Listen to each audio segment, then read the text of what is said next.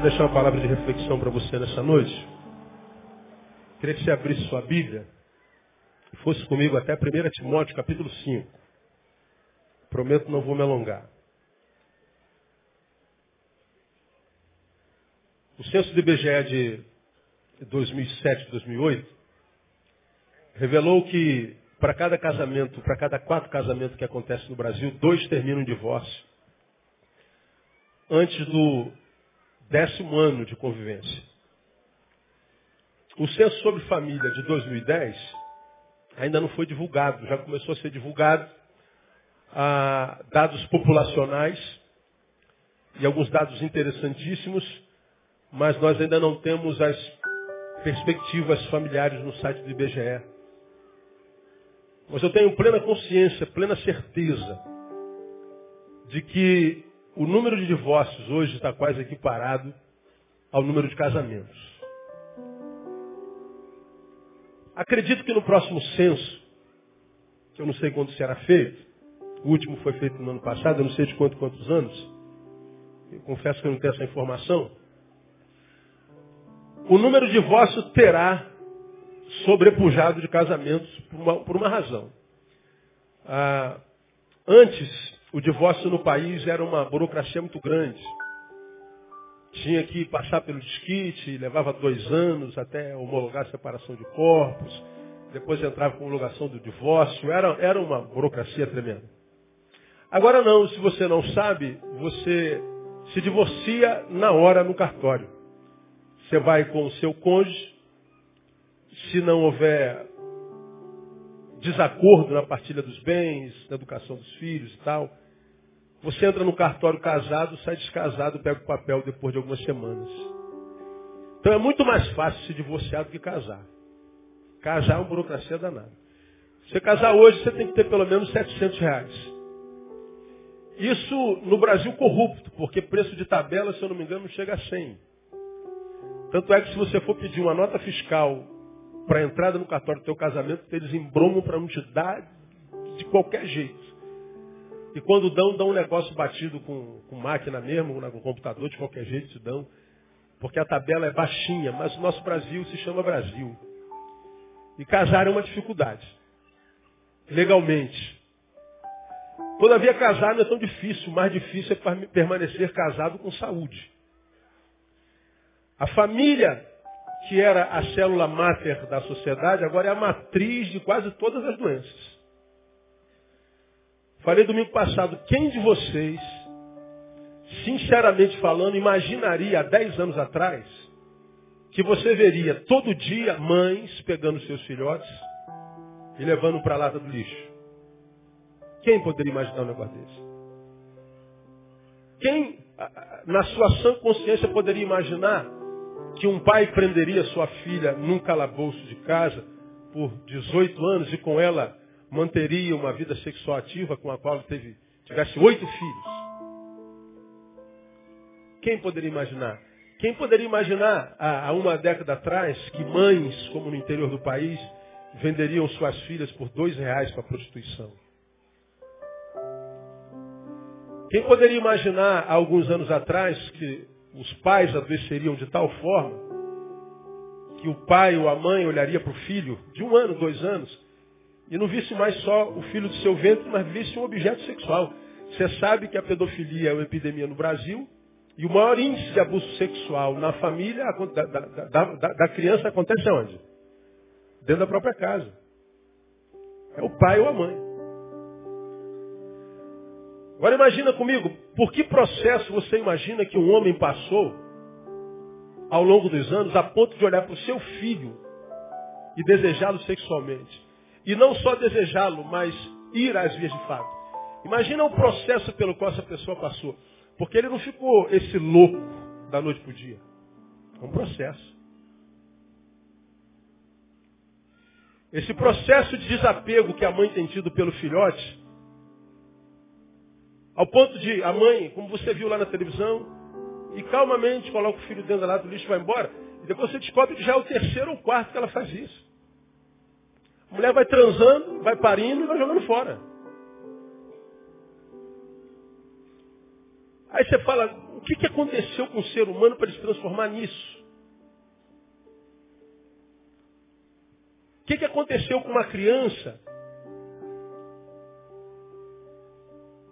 Como, por exemplo, a Richthofen, que pega o namorado e esmaga a cabeça dos pais. Causa de dinheiro. Quantos filhos vocês estão vendo matando os pais por causa do seguro? É toda hora. Quantos maridos matando a esposa porque a mulher deu grito que é o forrio? O cara bateu nela a vida inteira. A mulher falou assim, chega. Aí ele mata.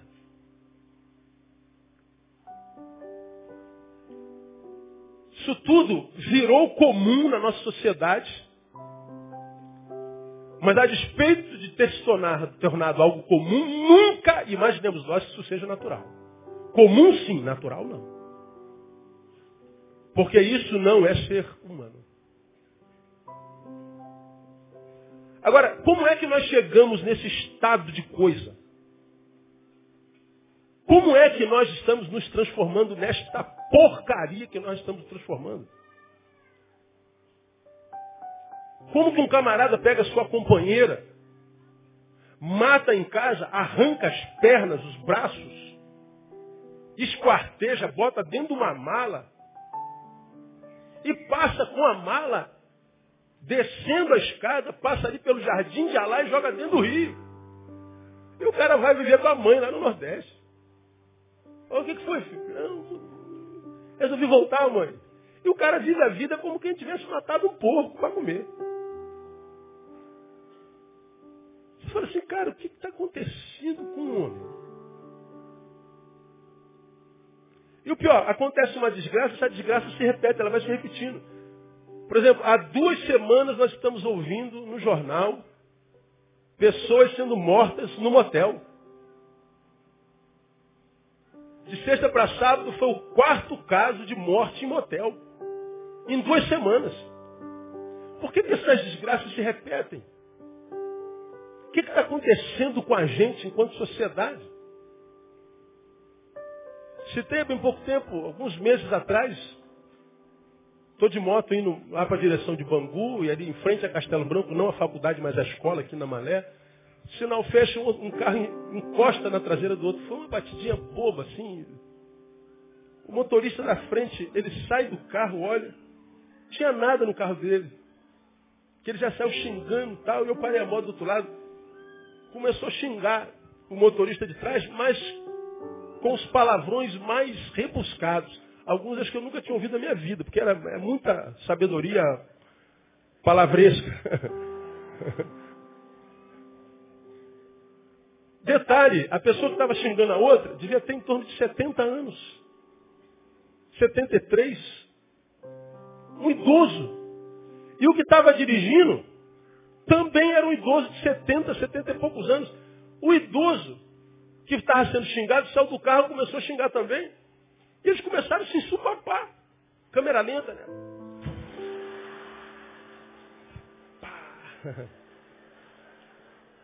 Eu estou vendo aquilo, eu falei, meu Deus, tem 150 anos ali brigando, cara. Soma tudo. E o pior, aparece os moleques da escola e dizem, é, velhão, pega ele, arrebenta e tal. Falei, cara, eu larguei a moto, fui lá, eu falei, não é possível, cara. Mas alguém chegou primeiro que eu e separou os velhos. Eu falei, cara, os idosos perdendo a cabeça. A Bíblia diz que com os muitos dias está a sabedoria, o discernimento. Mas os avós estão estuprando os netos também. Em todas as instâncias e faixa etária das pessoas de sociedade é loucura. O que está acontecendo, irmão? Que processo é esse? A pergunta que todos nós já fizemos embasbacados diante de uma calamidade dessa que a gente vê na televisão é, meu Deus, onde é que a gente vai parar? Já fez essa pergunta ou não já? Onde é que a gente vai parar? Não vai parar. Agora, queria falar com vocês um pouquinho sobre o processo esse processo de desconstrução pelo qual a gente passa. Mas eu queria ler o versículo 8 de, de 1 Timóteo capítulo 5.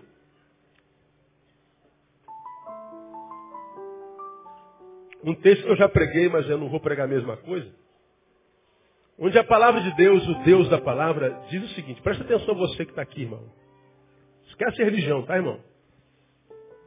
Mas se alguém não cuida dos seus, e principalmente dos da sua família, tem negado a fé. E é pior o quê? Do que o incrédulo. Vamos tentar ler todos juntos, pausadamente? Eu sei que as versões são diferentes, mas vamos tentar? Mas se alguém não cuida dos seus, principalmente dos da sua família, tem negado a fé e é pior do que o incrédulo. Veja que coisa interessante. Essa é a palavra de Deus, nós queremos isso. Deus está falando para mim você o seguinte, Neil. João, Maria, Robson, ser vivo. Se há alguém aí com vocês que não cuida dos seus, principalmente de quem? Dos da sua família, da sua casa, ele nega a fé. E é pior do que o quê? Um incrédulo. Nessa semana o que me chamou a atenção foi essa comparação que Deus faz entre o crente, para quem ele fala ou libera essa palavra, e o incrédulo. Ele diz assim, quando é que alguém que é crente, crente em Deus, independente da sua religião, quando é que um ser cristão, um ser que acredita que exista um Deus, quando é que um ser humano normal, digamos assim, se assemelha ao pior que ele possa ser. O que pior que ele pode vir a ser. O que, que ele de pior pode vir a ser, pastor? O texto diz que o pior que uma pessoa pode ser é o incrédulo. O que me chamou a atenção foi que Deus, nesse versículo, equiparou alguém que não cuida da família, ou lhe deu como adjetivo o que na minha concepção é de pior para ele. Porque Deus poderia falar assim, quem não cuida da família é um monstro. Quem não cuida da família é, é, é, um, é, um, sem vergonha. Quem não cuida da família é um energúmeno. Quem não cuida da família é qualquer coisa. Ele está falando assim, não, quem não cuida da família é pior. Ele é incrédulo. Não, não, não, ele é pior do que incrédulo. Na cabeça de Deus, ser o incrédulo é ser o pior que um ser humano pode ser. Porque o que Deus mais ama na vida é a família. Antes da igreja, Ele criou a família. Antes do mundo, Ele criou a família. Família é uma grande ideia que Deus teve. Louvado seja Deus por isso. Amém ou não? Diga, minha família é uma bênção. Ideia de Deus. Ele olhou para Adão e disse, Adão sozinho, não rola. Solidão não é ideia de Deus para a vida de ninguém. Vou fazer uma companheira idônea. Então Deus constrói a família. Família foi a melhor ideia que ele teve em todos os tempos. E foi ideia original. Tudo originou da família. Então o que Deus mais ama é família. Quando eu e você não cuidamos da família, Deus diz assim, Neil, você se transformou na pior coisa que um ser humano pode vir a ser. No que, Deus? No bandido? Não. Não quer no assassino, não. Não quer no traficante, não. Não quer no monstro, não. No incrédulo. Não vou dizer mais, você se torna pior do que o incrédulo. Eu falei, meu Deus, qual o problema da incredulidade? Na cabeça de Deus? É sobre isso que eu queria conversar com você bem rapidinho para a gente refletir. Hoje eu quero apelar à sua razão e não ao seu coração. Quero apelar ao seu raciocínio, não à sua emoção.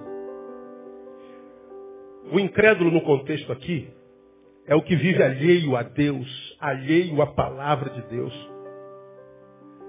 E alguém que vive alheio a Deus, ao divino, ao supra-humano, ao metafísico, chame como você quiser. Alguém que está restrito ao corpo, à carne, à matéria. O incrédulo para Deus é esse que vive alheio à palavra de Deus, ao Deus da palavra, e que por conseguinte rege sua família, excluindo dela a vertente espiritual. Olha o que Deus chama de incrédulo. Não é só alguém que diz, ah, eu não acredito em Jesus, eu não acredito em Deus, eu não acredito em céu, inferno. Bom, isso tudo é, a humanidade discute desde que a humanidade é a humanidade. Acredita que é reencarnação, a morte, é uma, tira esse negócio todo aí. Na cabeça de Deus, que é um só, incrédulo é o que vive alheio a ele, e que por causa disso, ainda que seja família e diga amá-la, a rege, a lidera, é família, excluindo a vertente espiritual. Logo, o incrédulo aqui é o que vê sua família apenas na perspectiva material. Apenas na perspectiva fisiológica, biológica. Portanto, incrédulo para Deus é o materialista. Acompanhe o que eu estou querendo falar com você. Deus, o que mais ama? Família. E quando é que um homem se torna o ápice de pior que ele pode ser? Quando ele se torna um materialista. E por que, que ele se torna pior que pode ser como materialista? Porque ele vai olhar para a família, que é o que eu mais amo, e vai reduzir essa família apenas ao patamar material. Ele se torna um materialista. Sabe o que é o materialismo? O materialismo é uma doutrina filosófica que admite apenas a realidade da matéria, nega a existência da alma, nega a existência do divino em nós, nega a dimensão transcendental. Teve seu pontapé muito tempo antes de Cristo, século 6 antes de Cristo. Seis séculos antes de Cristo. Mas teve a sua, como é que diria, a, seu pulso no século XVI. E aí, depois do materialismo, aparece o materialismo filosófico, que considera o homem uma máquina. Nós somos como qualquer outra coisa, como esse teclado, que é uma máquina que está sendo muito bem tocado pelo Joel, nós somos a mesma coisa, só que uma máquina independente. Mas nós não passamos disso. Não há nada além, Neil, de 1,86m em você e de 86 quilos. Você está reduzido à matéria. Então, tudo que você precisa para ser feliz se resume a esse 1,86m que você tem. Tudo que passa disso não existe. Mais adiante um pouquinho vem o tal da, do materialismo científico, que aí joga pá de cal de uma vez, que tira Deus da nossa existência completamente e o substitui pela razão. Tudo é razão. Vem Deus nesse versículo e diz o seguinte, Neil, quando você se torna um materialista, quando você olha para tua mulher e teus filhos e acredita que tudo que eles têm, ou precisam ter, na verdade, diz respeito ao que eles têm enquanto corpo, você está dizendo, você se torna uma abominação para mim. Agora vamos pensar aqui um pouquinho, irmão. Ô pastor, Deus me livre guarde me transformar num negócio desse. Mas será que a gente muitas vezes não é um materialista inconscientemente? Vamos pensar nossos sonhos para os nossos filhos? Quando a gente sonha nossos filhos, a gente fecha os olhos. Ah, eu vou sonhar com meu filho. A primeira coisa que a gente sonha os nossos filhos é o quê? Quem, quem, quem é capaz? Fecha os teus olhos. Teu filho está pequenininho. Aí você pensa no quê? Hã? Alguém disse aí? Profissão. Aí a gente pensa, ó, vou botar para fazer inglês já com dois anos, botar na natação aos quatro, vou tentar botar na, na melhor escola, inglês, vou fazer lá um curso de computação para ficar fera, e a gente vai preparando o garoto para ser uma máquina, e uma máquina de fazer dinheiro e ganhar dinheiro. Nossos sonhos para eles, sempre material. Nós, pais ausentes, trabalhamos de manhã, de tarde e de noite, Largamos os nossos filhos muitas vezes para serem criados sozinhas pelas mães. Quando as mães também não trabalham fora, a gente larga na mão da avó. Quando tem vó, senão na mão da creche. E os filhos se encontram com a gente no final do dia, morrendo de saudade. E a gente diz assim, filho, papai está trabalhando para te dar o melhor. Mas de que melhor nós estamos falando? Coisas. Matéria.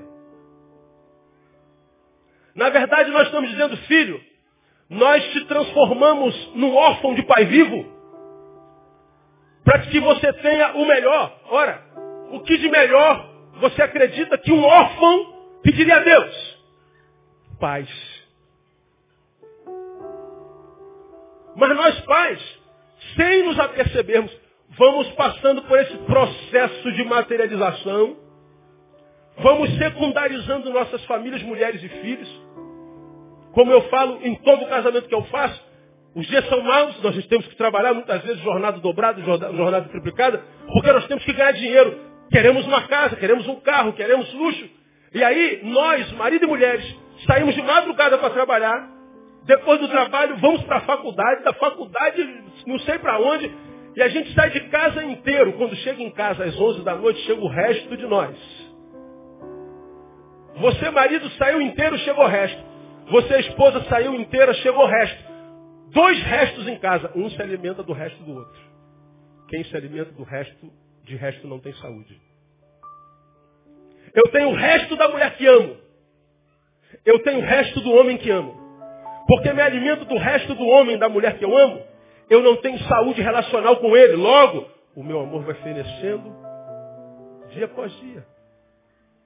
Bem devagarinho o amor vai acabando tão devagarinho que a gente só percebe que ele acabou depois de uns 5, 6, 7 anos. Você acorda e está do lado de um estranho. Onde é que nós erramos, meu amor? Nós éramos tão apaixonados. O que, que houve? Vocês se alimentaram do resto do outro. Sabe o que é isso? Um processo de materialização inconsciente. Tão lento que a gente não percebe.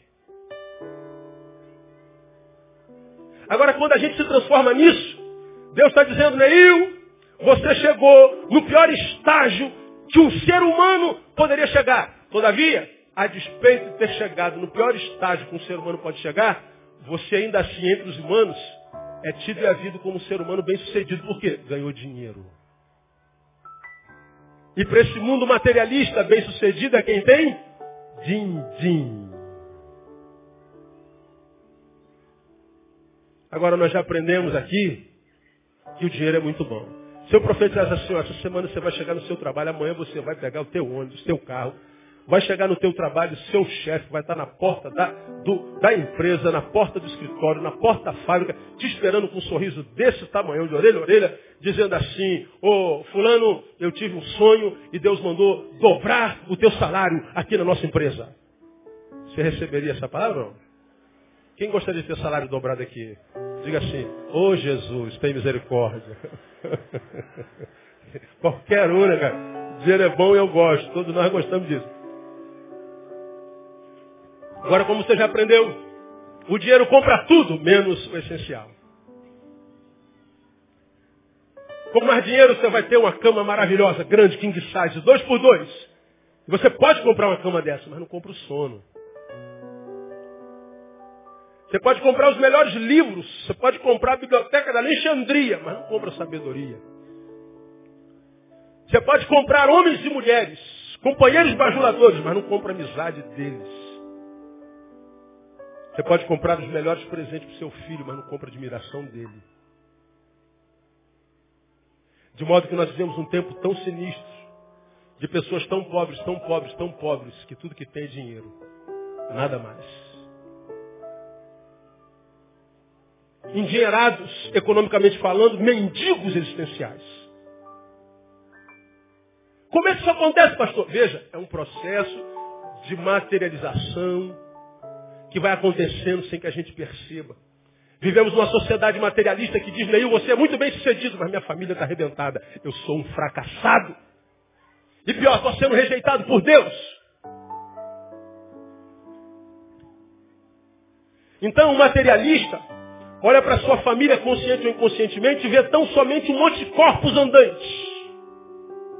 Retirou dele a transcendência, sem preocupar-se com sua alma ou com qualquer valor não mensurável. A gente não está mais importando se nosso filho obedece, se nosso filho é ético, se nosso filho tem moral. Nós não estamos preocupando com o caráter dos nossos filhos. Nós queremos é ter.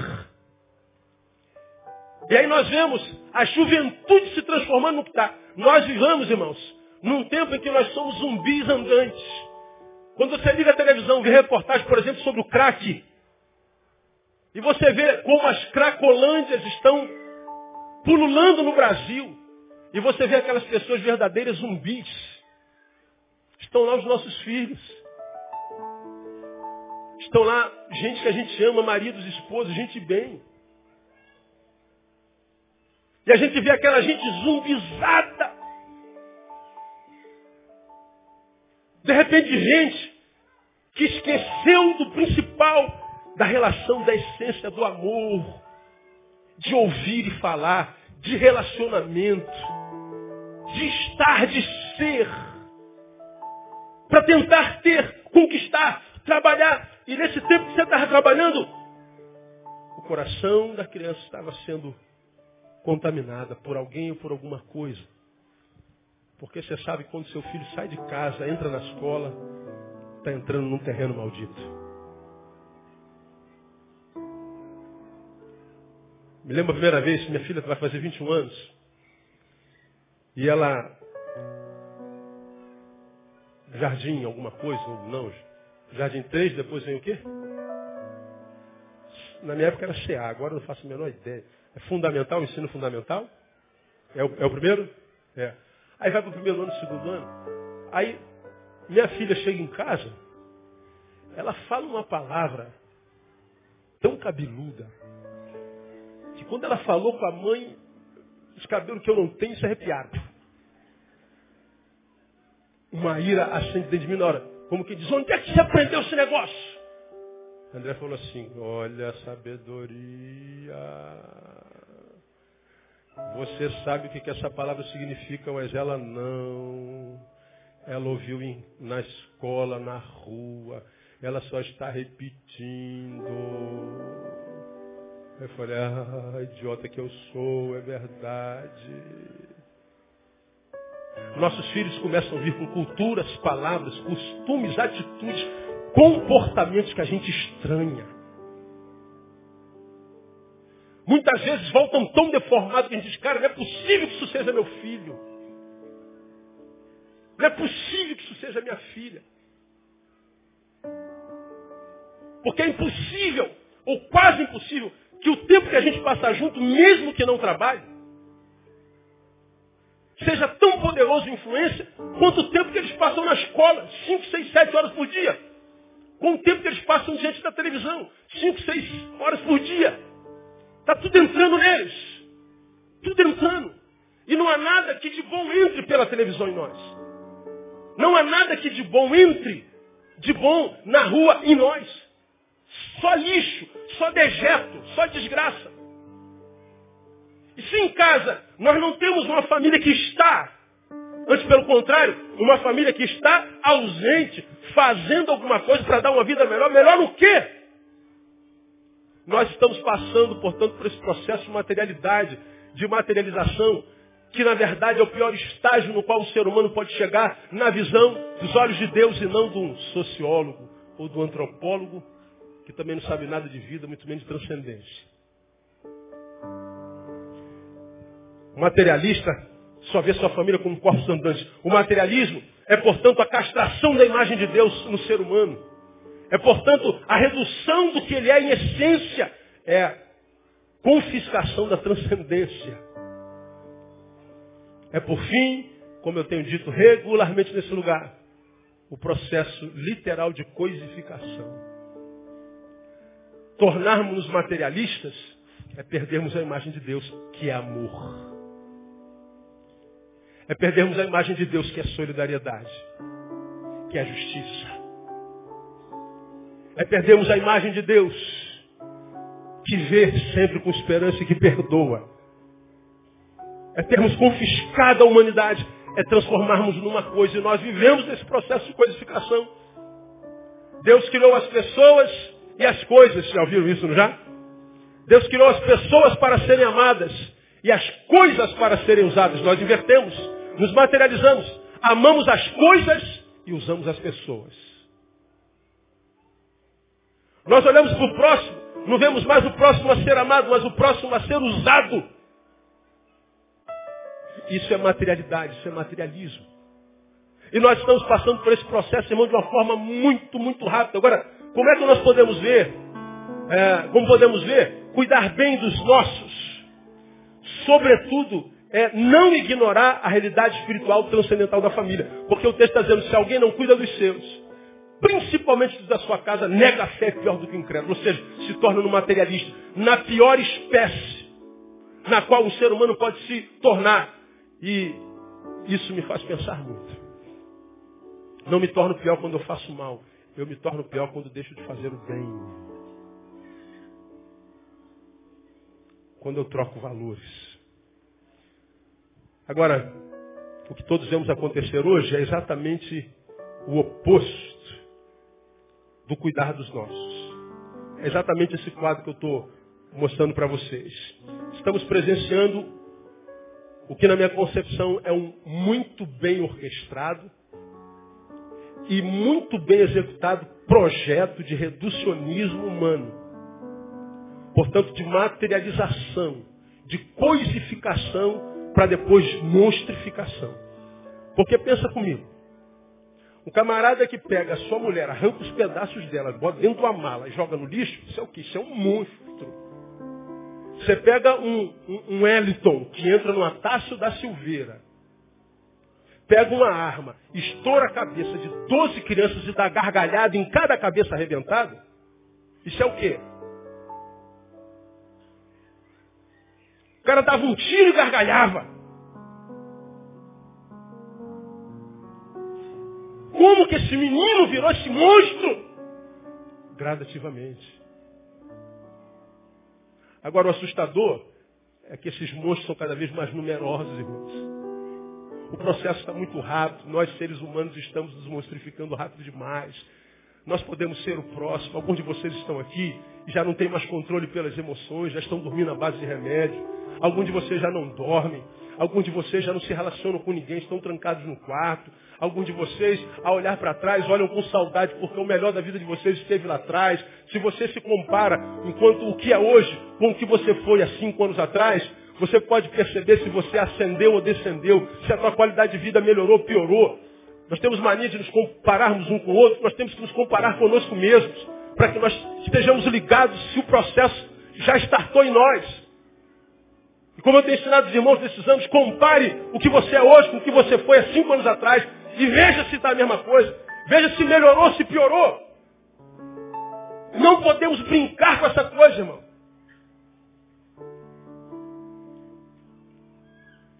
Esse processo de reducionismo humano está sendo executado com uma, com uma destreza tremenda. Estamos sendo roubados, destruídos e mortos enquanto ser humano. Agora, quando a gente fala de matar, roubar e destruir, responda para mim, estamos falando do ministério de quem? Do diabo, que veio isso não para quê? Matar, roubar e destruir.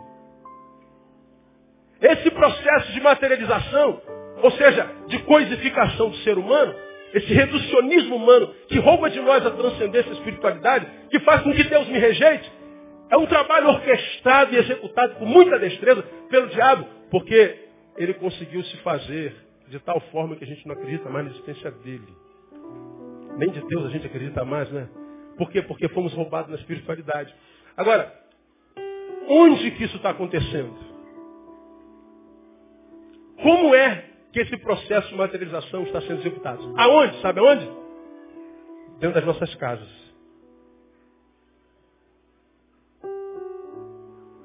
Porque a mesma filha que chegou na minha casa e disse uma palavra absurda, e que com pouca sabedoria quase a gente reage errado, é a mesma filha que com sabedoria sentamos com ela, conversamos, explicamos o que era aquilo. Filho, ó, é assim, assim, assim, assado. Cuidado, os valores do mundo são assim, assim, assado. Olha para papai e mamãe, veja como é que a gente faz. Cuidado com as suas influências, ttt, taratata, taratata. E a mesma filha que disse aquela palavra horrível, nunca mais disse uma palavra horrível na vida dela. Porque o que foi plantado nela do lado de fora, porque havia saúde do lado de dentro, foi morto. Agora, enquanto nossos filhos vão e são bombardeados pela desgraça que está do lado de fora, chega em casa, não tem saúde para restaurar o que eles estão sendo recebidos lá. Que futuro tem essa sociedade? Ouço pais perguntando o tempo inteiro, pastor, me preocupo demais com meu filho que vai nascer, com meu filhinho de dois anos Que tipo de sociedade meu filho vai encontrar? Boa pergunta. Mas uma pergunta melhor é que tipo de filho você vai legar para a sociedade? Porque a sociedade que te faz ter medo é a sociedade constituída pelos filhos daqueles com quem você se relaciona. São tão vítimas como nós. O Wellington, que matou as 12 crianças, também foi uma criança que passou por bullying, que passou por ofensas, que não teve uma família equilibrada. É a sociedade punindo a sociedade. Nós somos a sociedade. Nós nos monstrificamos e seremos mortos pelos monstros nos quais nos tornamos. Agora, como é que esse processo está sendo desencadeado? Na família. E aí, eu queria mostrar para vocês alguns. Para a gente ficar ligado. Pensem comigo. Primeiro, passamos a, de algumas décadas para cá por uma hiper desvalorização do casamento. Casamento já foi uma instituição muito respeitada e sonhada. Todo mundo tinha sonho de casar. As meninas tinham sonho de ser mãe. As meninas tinham sonho de casar virgem.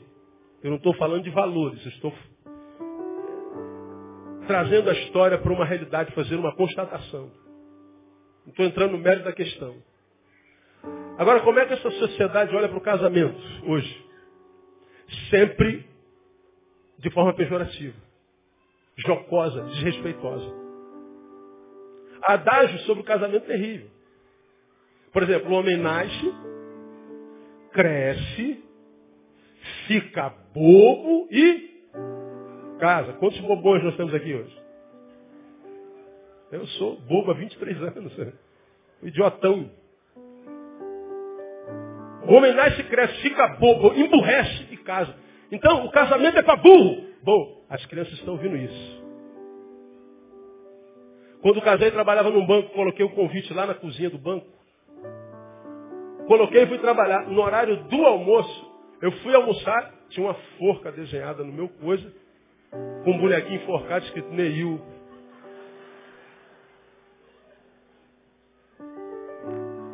Casamento é uma forca.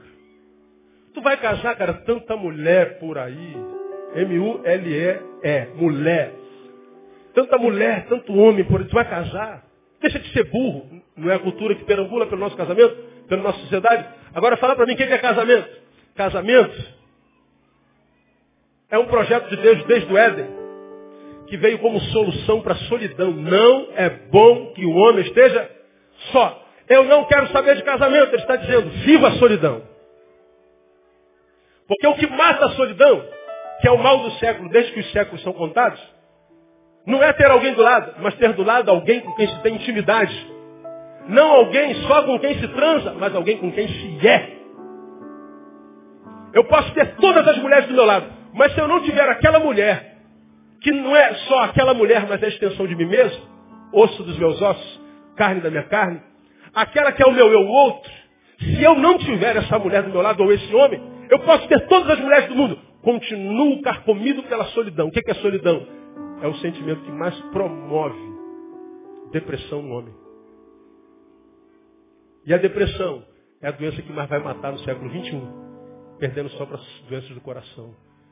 Quando a sociedade diz assim, casamento é uma idiotice, é a mesma sociedade que está dizendo que vem a solidão. Pois é, a solidão está aí. Pelas pesquisas da nossa nação, se somos aqui, vamos botar aqui duas mil pessoas, 43% de vocês toma remédio. Portanto, 800 e tantas pessoas estão aqui à base de remédio não tem mais controle de si mesmo. Perderam-se. Estão sendo roubados de si. Como diz o padre Fábio de Mello, Fábio de Mello no seu livro, quem me roubou de mim? Mas por que, que, a solidão é uma marca desse século, dessa geração? Porque é uma geração que ridiculariza o casamento nem sabe do que está falando. Ele pega o fracasso de alguns da sua geração e diz, casamento é uma instituição falida. Conversa fiada. Discurso. Como eu já preguei aqui, pensa comigo. A pessoa diz que o casamento é falido. Por que, que ele diz que o casamento é falido? Porque o casamento dele faliu. Agora, esse cujo casamento faliu, não nasceu para ser infeliz nem para viver só. Quando ele tenta ser feliz de novo, o que, que ele faz? Casa de novo.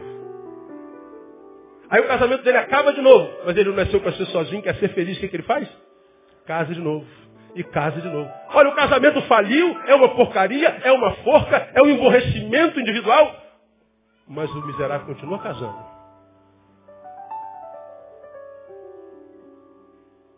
Discurso distante da prática. Uma marca da pós-modernidade. A geração mais linda de todos os tempos. A geração mais miserável de todos os tempos. Mais corrupta, mais violenta, mais vazia, mais suicida. Agora a gente vai, essa hipervalorização, veja mais, desconstrução da importância do papel do homem no lar. Homem, tadinho de nós, cara. Nós, daqui um dia a gente vai entrar em extinção, cara. O mundo está.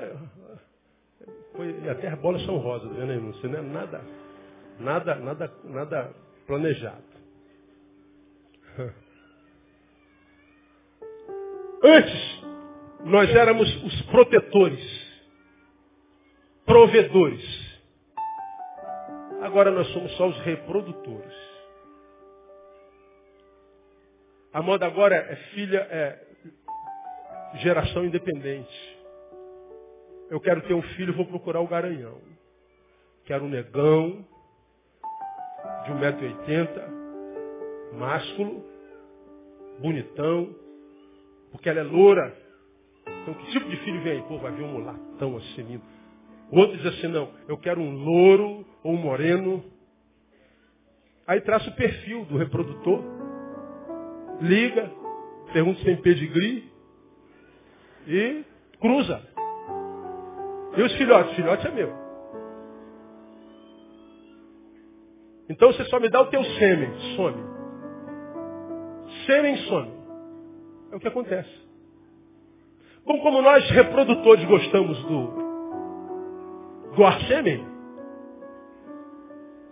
a gente se permite como tal, mas ao mesmo tempo que a gente só se transformou num garanhão, a gente perdeu a honra de homem, de chefe do lar, de cabeça da célula máter. Nós não somos mais respeitados. Nós não temos mais moral.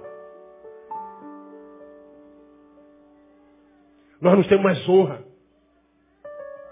O homem é só um detalhe. O homem não tem valor em si. A mulher alcançou a independência de todos os sentidos. Mulher não precisa de homem para mais nada. Eu não acho ruim, não. Penso que sou machista, não. Não, mulher precisa de homem para transar, pastor. Nada. Vai no, sexy shop para você ver uma coisa. Tem de quantos centímetros você quiser e ainda treme. Você não faz isso.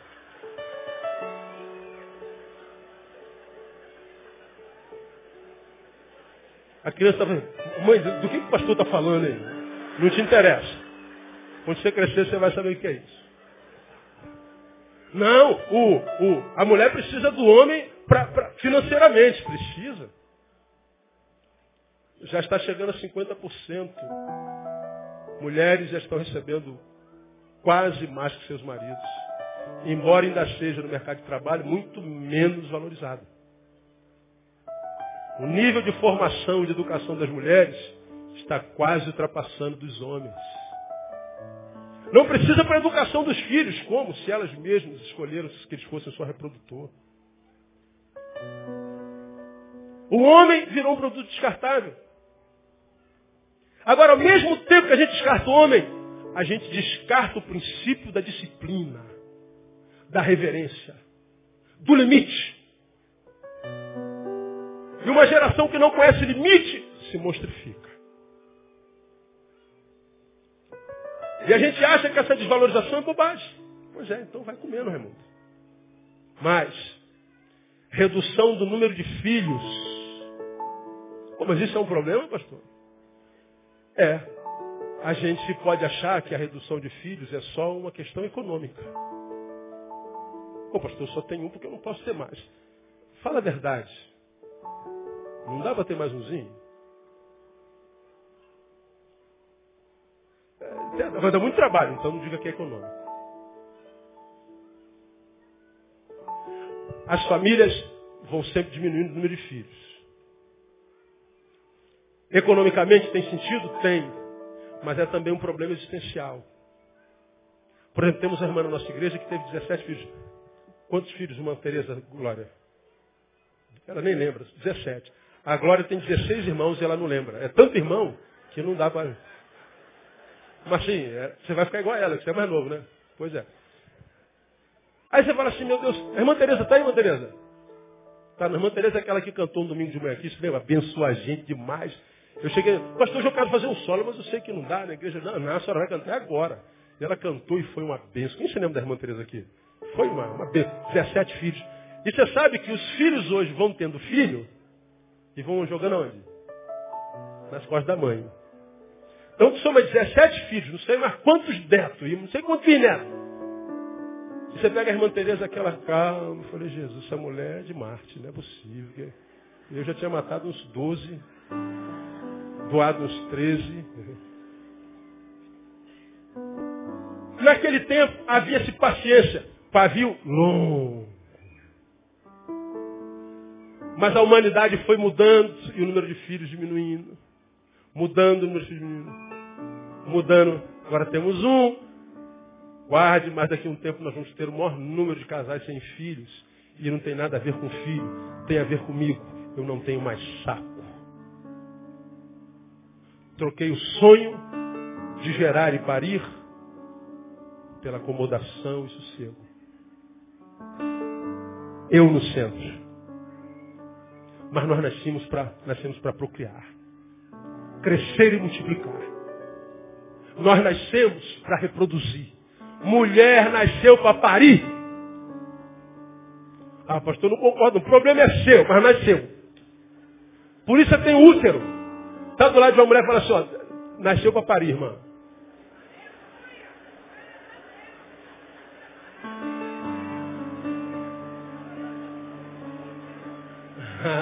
Vai comendo, Raimundo.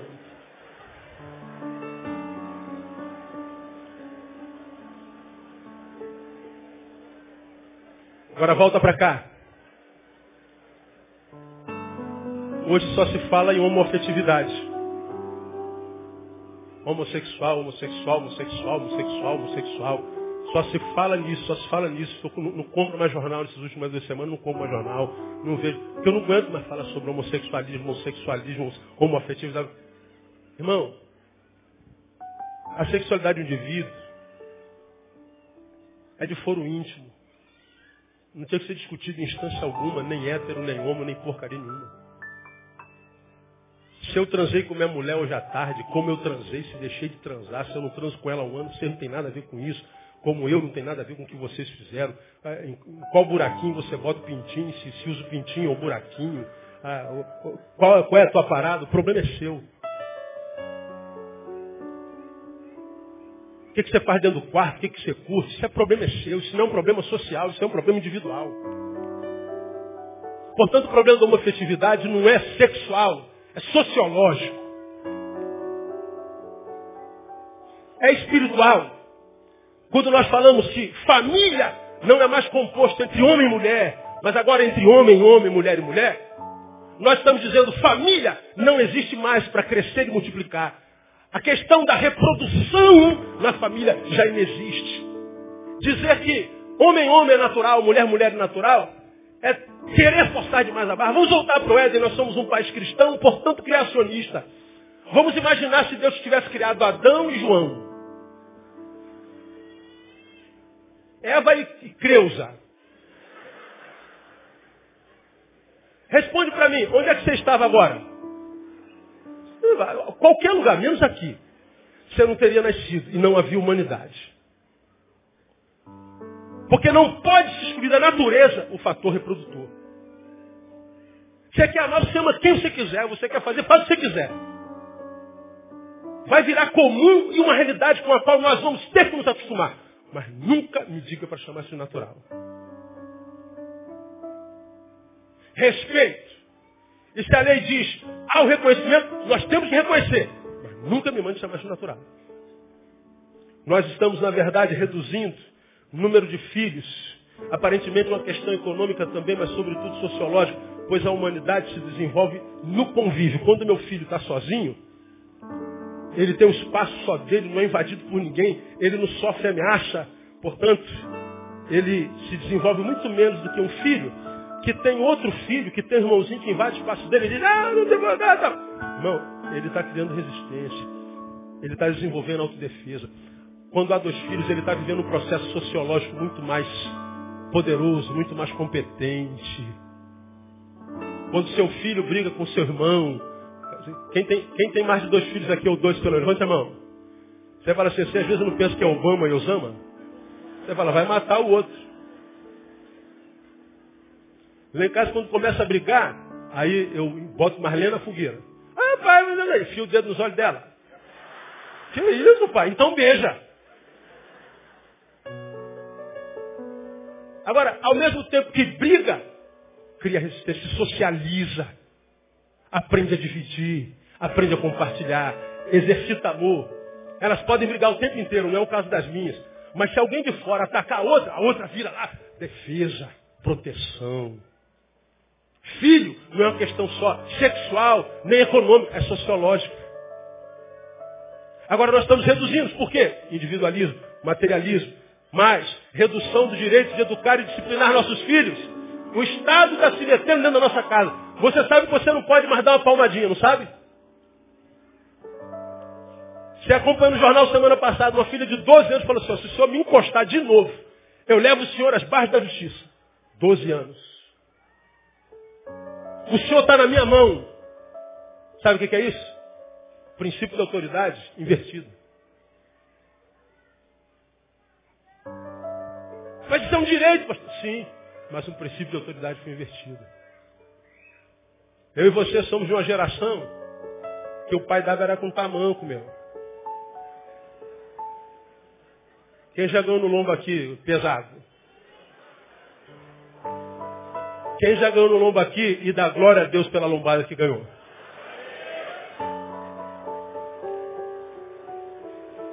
Você não pode dar uma palmadinha no seu filho. Porque vai mexer com o psicológico dele.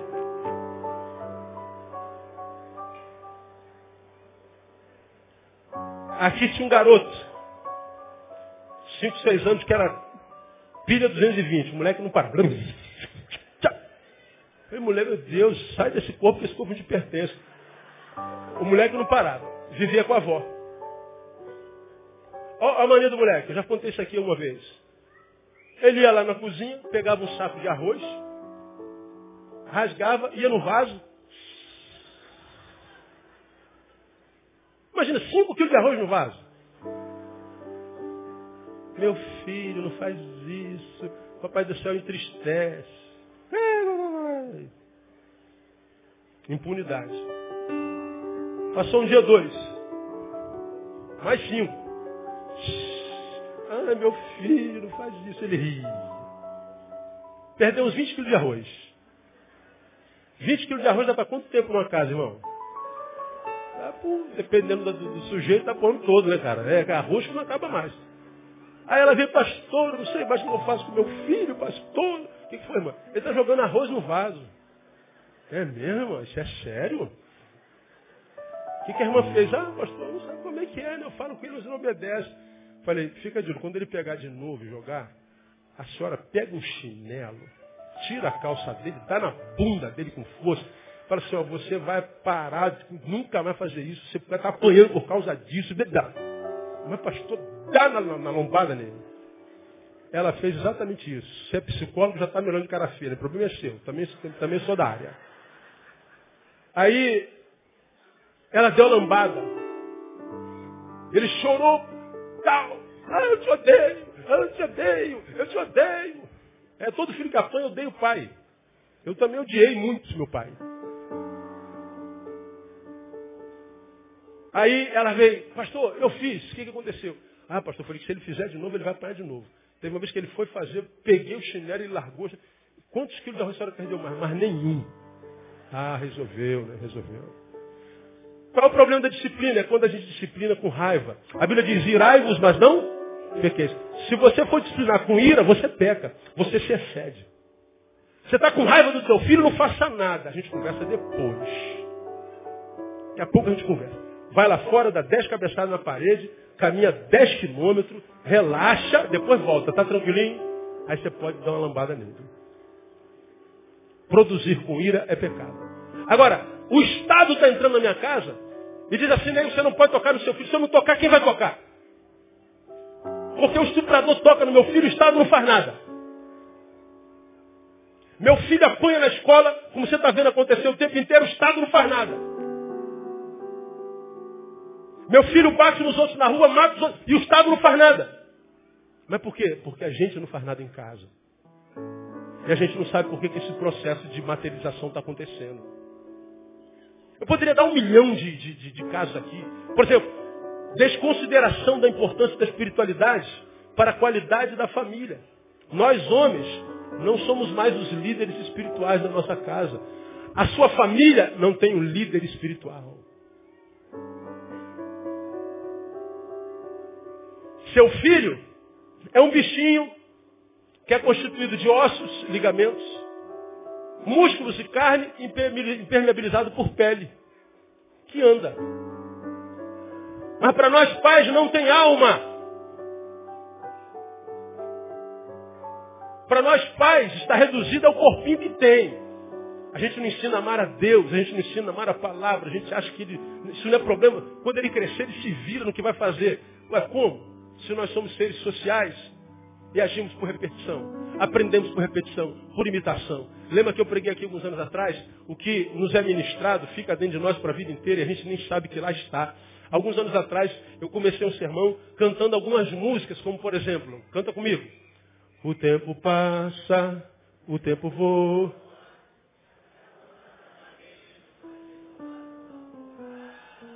É a poupança Bameirinho. 25 anos que você não canta essa música. A poupança Bamerindos não está nada bem, não está na boa nada, acabou. Faliu há muitos anos. Mas você ouviu essa desgraça tantas vezes, que depois de 20 anos está aí, ó. Não adianta bater, que eu não deixo você entrar. As casas pernambucanas. Dieguinho não era nem, nem embrião ainda, Dieguinho. Você... Tua mãe e teu pai não tinham nem transado ainda. Você... 30 anos. Mas você ouviu tanto, o tempo passa, o tempo voa. Não, é, não adianta bater, que você lembra da casa pernambucana. De tanto que repetiram, nós aprendemos assim. Como que meu filho vai ter uma referência espiritual se ele não tem a quem imitar? Vamos lá, pais. Nós somos pais. Vamos para futebol. Quem eram nossos jogadores, nossos ídolos? Pega aí, vamos citando eles. Do Flamengo. Zico. Aí, fala rápido. Vasco. Roberto Dinamite. Fluminense. Hein? Assis. Ah, Botafogo, tinha alguém? O Garrincha? O Garrincha? Vou botar Mendonça. Sei lá, vamos ver os líderes nacionais. Atlético Mineiro, na mesma época. Reinaldo. Cruzeiro. Marinho. E nós vamos internacional. Falcão. Os ídolos que nós tínhamos no futebol eram ídolos que eram ídolos nossos no campo e fora dele. Vamos aos ídolos dessa geração.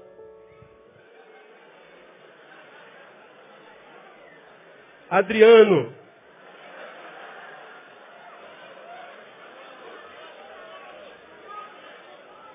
Bruno.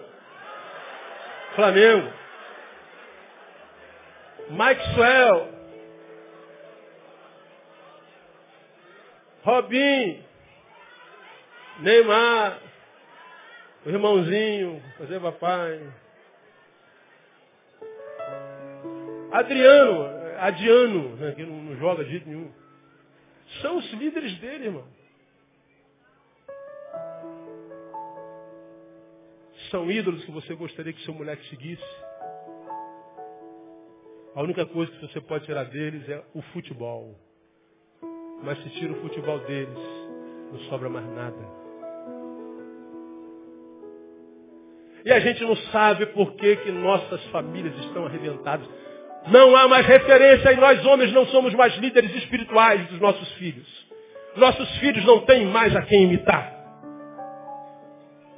Isso acontece na família. Agora quer ver, na perspectiva da individualidade de nossos filhos, na mentalidade dos nossos filhos? Como é que essa coisa tem entrado na mentalidade dos nossos filhos? Por exemplo, primeiro, a grande proliferação de games, games encharcados de violência. Cara, tem cada game que você vê, você vomita de tanta violência, de tanto sangue. Quanto mais perverso, mais vende. Por que isso acontece? Simples. É a culturalização da violência. Violência é normal, gente. E aí você vê o garoto espancando na escola todo tempo, dando de Bruce Lee, de Karatê, de MMA. Porque na violência dele ele mostra a macheza dele. E o papai também, que é outro idiotão, não tem referência nenhuma. Diz assim, sai filho, arrebenta ele. Está construindo um monstro. Como é que o diabo está usando para influenciar nossos filhos? Naquilo que eles mais gostam, tecnologia. Nossos filhos estão viciados no computador. Passam uma semana sentado no computador, descendo com alguém que está do lado de lá, não consegue conversar cinco minutos contigo tete a tete. Diferente, hein? Na nossa época a gente rodava peão, jogava bola de gude, tinha que ser, ó, tete a tete. O cara dava o rapa na nossa bola de gude, lembra? A gente queria matar ele. Mas pelo menos ele estava aqui, do nosso lado. Agora não, o cara te fotografa, bota no Orkut. Você nem vê o inimigo. É tudo virtual. O virtual nos tira da realidade. Viver fora da realidade não é ser humano completo. Bom, irmão, tá aí. Estou terminando. A grande promoção do vampirismo. Como é o nome do, do filme aí famoso do vampiro? Eclipse. Olha lá. Gostou? Show de bola. Fala. Quem não quer um vampiro daquele, gente? Uma mordida do homem daquele.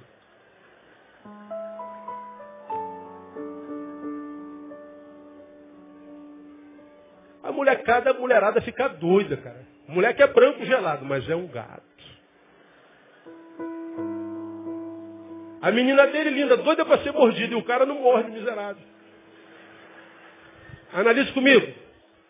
Vampiro ontem era alguma coisa da qual a gente fugia, tinha medo. Agora é uma coisa que a gente quer ser. A menina doida para ser mordida. E nós que estamos assistindo o filme, torcendo por quem? por ela, morde ela, morde ela, cara, morde, morde ela. A gente está amando o vampiro. Vampiro é o quê? O vampiro é o que rouba a humanidade. É o que transforma o ser humano no monstro, no ser gelado, num morto. O vampiro é o que tira a essência. E faz como? Pelo interior, pelo sangue. Desconstrução. Últimozinho. A cada vez mais precoce a sexualização da criança. Nossos pais não podiam botar a mão na mão. A gente, no máximo, botava a boca na boca. Hoje, sabe nem se tem boca. Vai direto.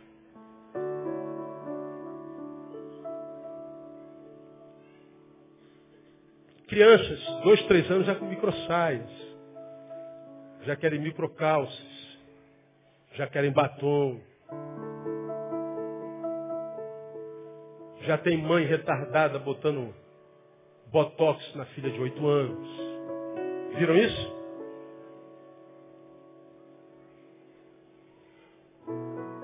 Uma que envelheceu infeliz está tentando se realizar na criança.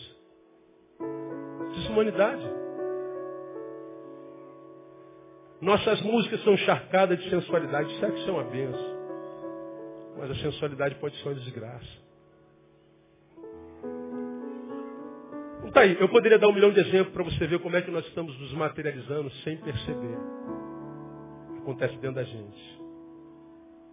Pastor, como é que a gente sobrevive a tudo isso? Se alguém não cuida dos seus, principalmente da sua família, nega a fé, é pior do que o incrédulo. Se torna no pior do que no homem pode, pode se tornar. Como é que a gente vence isso? Primeiro, seja esse alguém que cuida da sua família. Seja.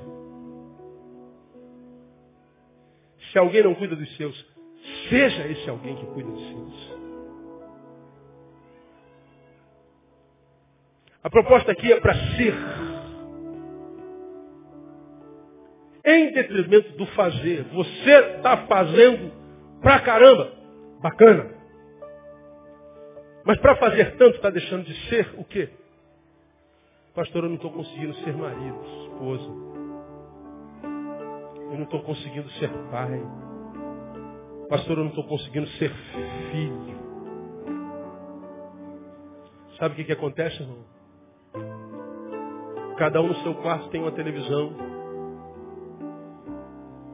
E está cada um trancado no seu quarto vendo televisão. Se tu passar pelos quartos, está todo mundo vendo o mesmo canal. Mas está todo mundo separado um do outro. Vamos perdendo intimidade, afetos, beijos, abraços, olhares, beliscões, cheiros, mordidas, cheiros e cafunéis. Estamos juntos, mas não somos juntos. Quando perdemos os filhos ou a família, perguntamos onde foi que eu errei?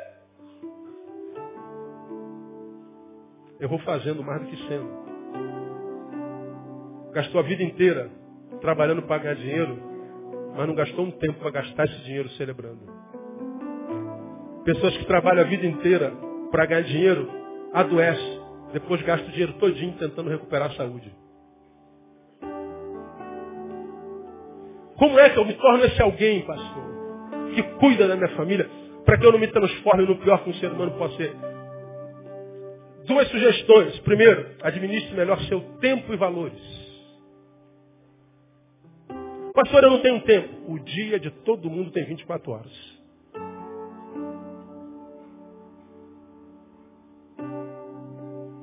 Nosso problema não é ausência de tempo.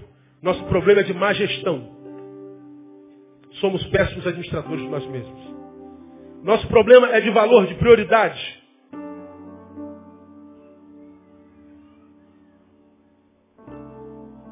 Já tem 24 horas, se a gente estabelecer prioridades e valores, a gente vai perceber que dá para fazer tudo direitinho, o que não deu para fazer hoje é porque não tinha que ser feito hoje. Dá para ser feito amanhã. Então lembra, como diz um plástico que está colado nos carros, seja pai de seus filhos, antes que um traficante o adote. Vista na tua casa, porque o diabo está fazendo o mesmo. Seja, esteja, mais do que faz. Para que você chegar amanhã, olhe para trás e percebeu que o teu sonho, como eu prego aqui sempre, era chegar lá. Tu chegou lá. É feliz? Não. Por quê? porque perdeu tudo que tinha lá. Você vai olhar para trás porque eu era feliz e não sabia. Aqui, varões, quantos homens nós temos aqui, homem de verdade? Diga assim, eu sou macho. Hum, vou dar oportunidade. Quantos homens nós temos aqui de verdade? Diga, eu sou macho. Se liga no que eu vou te falar. Se liga no que eu vou te falar. Nós somos a causa de mais de 80% do término dos nossos casamentos. De cada dez divórcios, o homem quase sempre é a causa. Oito desses dez, o homem é a causa. Porque nós não somos bons emocionalmente falando. Nós maltratamos, vilipendiamos, humilhamos. E quando elas dão um grito de alforria, a gente descobre que amava de verdade. E imaginou que não amava porque não materializava esse amor. E quando quer voltar é tarde demais. Mais da metade dos casais que se divorciam, se divorciam se amando. Não se divorcia só porque o amor acabou, mas porque o amor não era materializado. Então trate de estar mais. Administre melhor seu tempo e valores. Dois, seja restaurador da vida espiritual da tua casa. Coloque a coisa principal no lugar da coisa principal. Porque você já aprendeu aqui comigo, vamos lá? A coisa principal é fazer da coisa principal a coisa principal. Qual é a coisa principal? Jesus. Mas buscai primeiro o reino de Deus e a sua justiça, e todas as outras coisas vos serão acrescentadas. Por que, que a gente tem problema de colocar Jesus no lugar? Porque a gente acha que colocar Jesus na família é colocar religião. É ter que virar crente. Aí a gente olha para os crentes só tem safado. Olha para os pastores só tem ladrão. O cara diz que é crente, mas dá calote em todo mundo. É um anto de emburrecimento coletivo enorme. É um anto de, de, de, de feiura enorme. O cara se converte e fica feio. Eu não, consigo, eu não sei como é que pode um negócio desse. Se se converteu, tem que ficar mais bonito ainda. Mas não tem esse irmãzinho aí que se converte, se dá uma vassoura, voa. Diz é para a glória de Deus. Para a glória de Deus uma obra. Mas é para a desgraça do seu marido. Fala, Jeová, não é isso aí, irmão? Tem que usar a cabeça, pô. Converta-se, mas não sepulte o cérebro.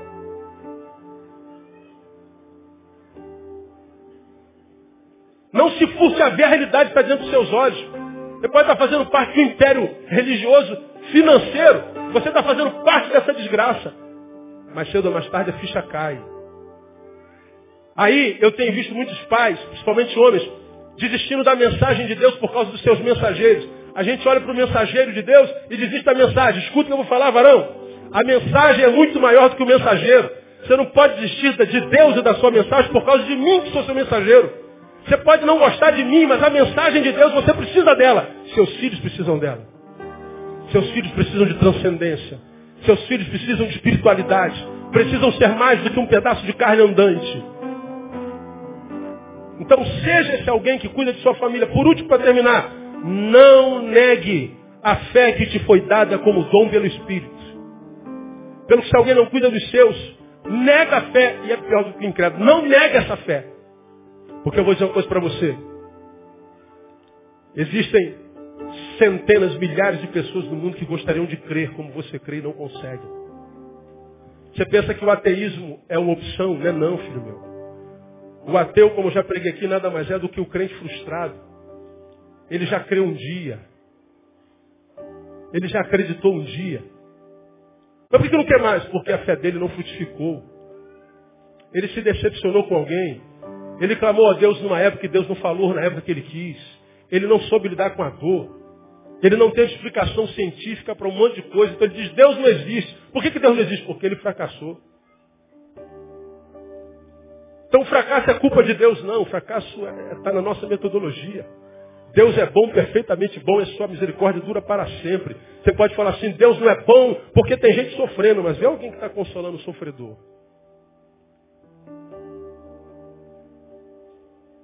Você pode ter perdido o emprego. O seu país está vivendo o maior índice de ausência de desemprego de todos os tempos. Minha família acabou. Mas vê se não tem uma família do teu lado que está com um sorriso de orelha a orelha. Ah, pastor, eu, eu não paro de engordar. Vê se não tem alguém do teu lado magrinho. Ah, pastor, aquela criança morreu. Vai no berçário, vê quantas nasceram.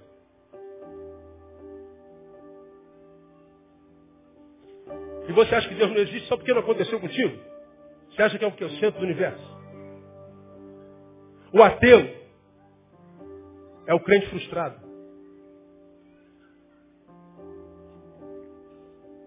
Negou a fé. Se coisificou. Se carnificou. Agora você imagina, a gente passa por crises existenciais profundas, mesmo acreditando em Deus, movidos pela esperança de que dias melhores virão. Deus vai se levantar, vai acontecer. A ciência já está reconhecendo o poder na fé na vida do ser humano. Que quem tem fé cura 40 e poucos por cento mais rápido que quem não tem fé. A ciência já está declarando isso. O valor da fé. Agora, a gente que tem fé e esperança, já é difícil, imagina, alguém que não tem em quem crer, no que se apegar. É uma infelicidade só, o pior não pode demonstrar isso para ninguém. Para ninguém. A Bíblia diz que a fé é um dom de Deus. Caminhar contra a pressão dessa sociedade materialista Só é possível pela fé. Porque se eu olhar o que os meus olhos veem, eu falo assim, cara, não tem mais jeito não, está perdido. Não, mas existe uma fé em mim que diz assim, não, cara. Não acredita no que os teus olhos veem. Porque teus olhos só veem imagem. A fé nos permite ver o que os olhos não veem ir além do que um corpo pode ir. É pela fé que você vive contra e celebra a vitória contra esse sistema materialista rejeitado por Deus. É pela fé que você vai salvar sua família. É pela fé que você vai resgatar seus filhos. É pela fé que vai voltar a ser quem foi e que tinha orgulho de ser. É pela fé que teu futuro vai ser melhor do que teu presente. É pela fé que os teus sonhos vão ser realizados. É pela fé que a felicidade vai sorrir para você de novo no nome de Jesus. É pela fé que você pode continuar a ter filhos. É pela fé que você pode continuar a ter filhos e crendo. Teu filho vai ser um homem de bem e uma mulher de bem. Porque você tem fé. Porque senão, irmão, fica insuportável. É só pela fé que vencemos a luta contra esse processo de materialização. É pela fé que nós vencemos a nós mesmos quando o nosso eu vê a família com reducionismo como uma coisa. É pela fé. É pela fé que a gente vence o pior que é em nós. 2 Timóteo capítulo 3, versículo 2 diz que 1 e 2 diz que os últimos tempos seriam penosos, dolorosos. E diz a razão, porque os homens seriam amantes de si mesmos. Ou seja, preguei sobre isso alguns minutos atrás. Filautós. Amor por si. E o amor por si não é autoestima, não. Aqui fala de patologia. É um amor voltado só para si e que não se volta para direção alguma mais. O filautós, o amante de si mesmo, exclui a realidade do outro. O outro é nada. Quando eu preguei sobre isso aqui, no domingo após a catástrofe na Taça da Silveira, eu falei do Eriton. Eu tomei como exemplo. Como pode, pastor, um homem estourar a cabeça de tantas crianças? É simples, ele é amante de si mesmo, o outro não existe. Para nós, ele estourou a cabeça de uma criança. Para ele, ele estourou a cabeça de uma coisa. Para ele, ele não matou ninguém, era engraçado. Para ele, aquelas crianças e um banco é a mesma coisa. Criança e um copo é a mesma coisa. Criança e, e, e, e uma garrafa dessa Mesma coisa. Na sociedade materializada, os amantes de si mesmos, os filautóis estão contaminando a sociedade. E para esses você não é nada. Seu tênis é bonito. Dou-lhe um tiro na testa e levo o teu tênis e diga só que eu tomei do otário lá embaixo. É nesse meio que nós vivemos, teus filhos vão ser criados. E se nossos filhos, ao voltarem para casa, não tiverem um pai e uma mãe que sejam hospitaleiros, filosecnia, que ame até o estranho,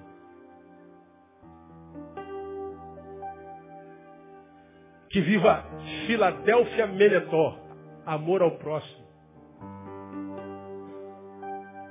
seu filho se perde. Nossa intenção com um culto como esse é alcançar você que não está nem aí para a espiritualidade, está nem aí para a alma que tem dentro. Que na linguagem militar, ó, isso aqui significa cague e anda. Para tua família. Deus te trará juízo. Deus te deu a graça de ser pai, de ser mãe, coisa que tanta gente quer ser e não consegue. E a alma do teu filho ele vai cobrar de você. E eu sei que você ama seu filho. Você ama seu filho, amém ou não? Diga, filho, eu te amo. Filha, eu te amo. É isso aí. Está do lado dele, dá um beijoquinha na testa dele assim. Isso aí. Está ouvindo aí, doutora Amanda? Papai dizendo que te ama?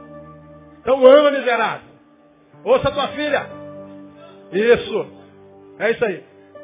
Filhos precisam de pais. Amém, filhos? Filhos precisam de mães. Amém, filhos? Todos nós precisamos de família, amém, amados? Diga assim, eu serei uma família abençoada. Diga assim, eu serei a cura da minha família. Quem recebe essa palavra, aplaude ele bem forte. Yeah!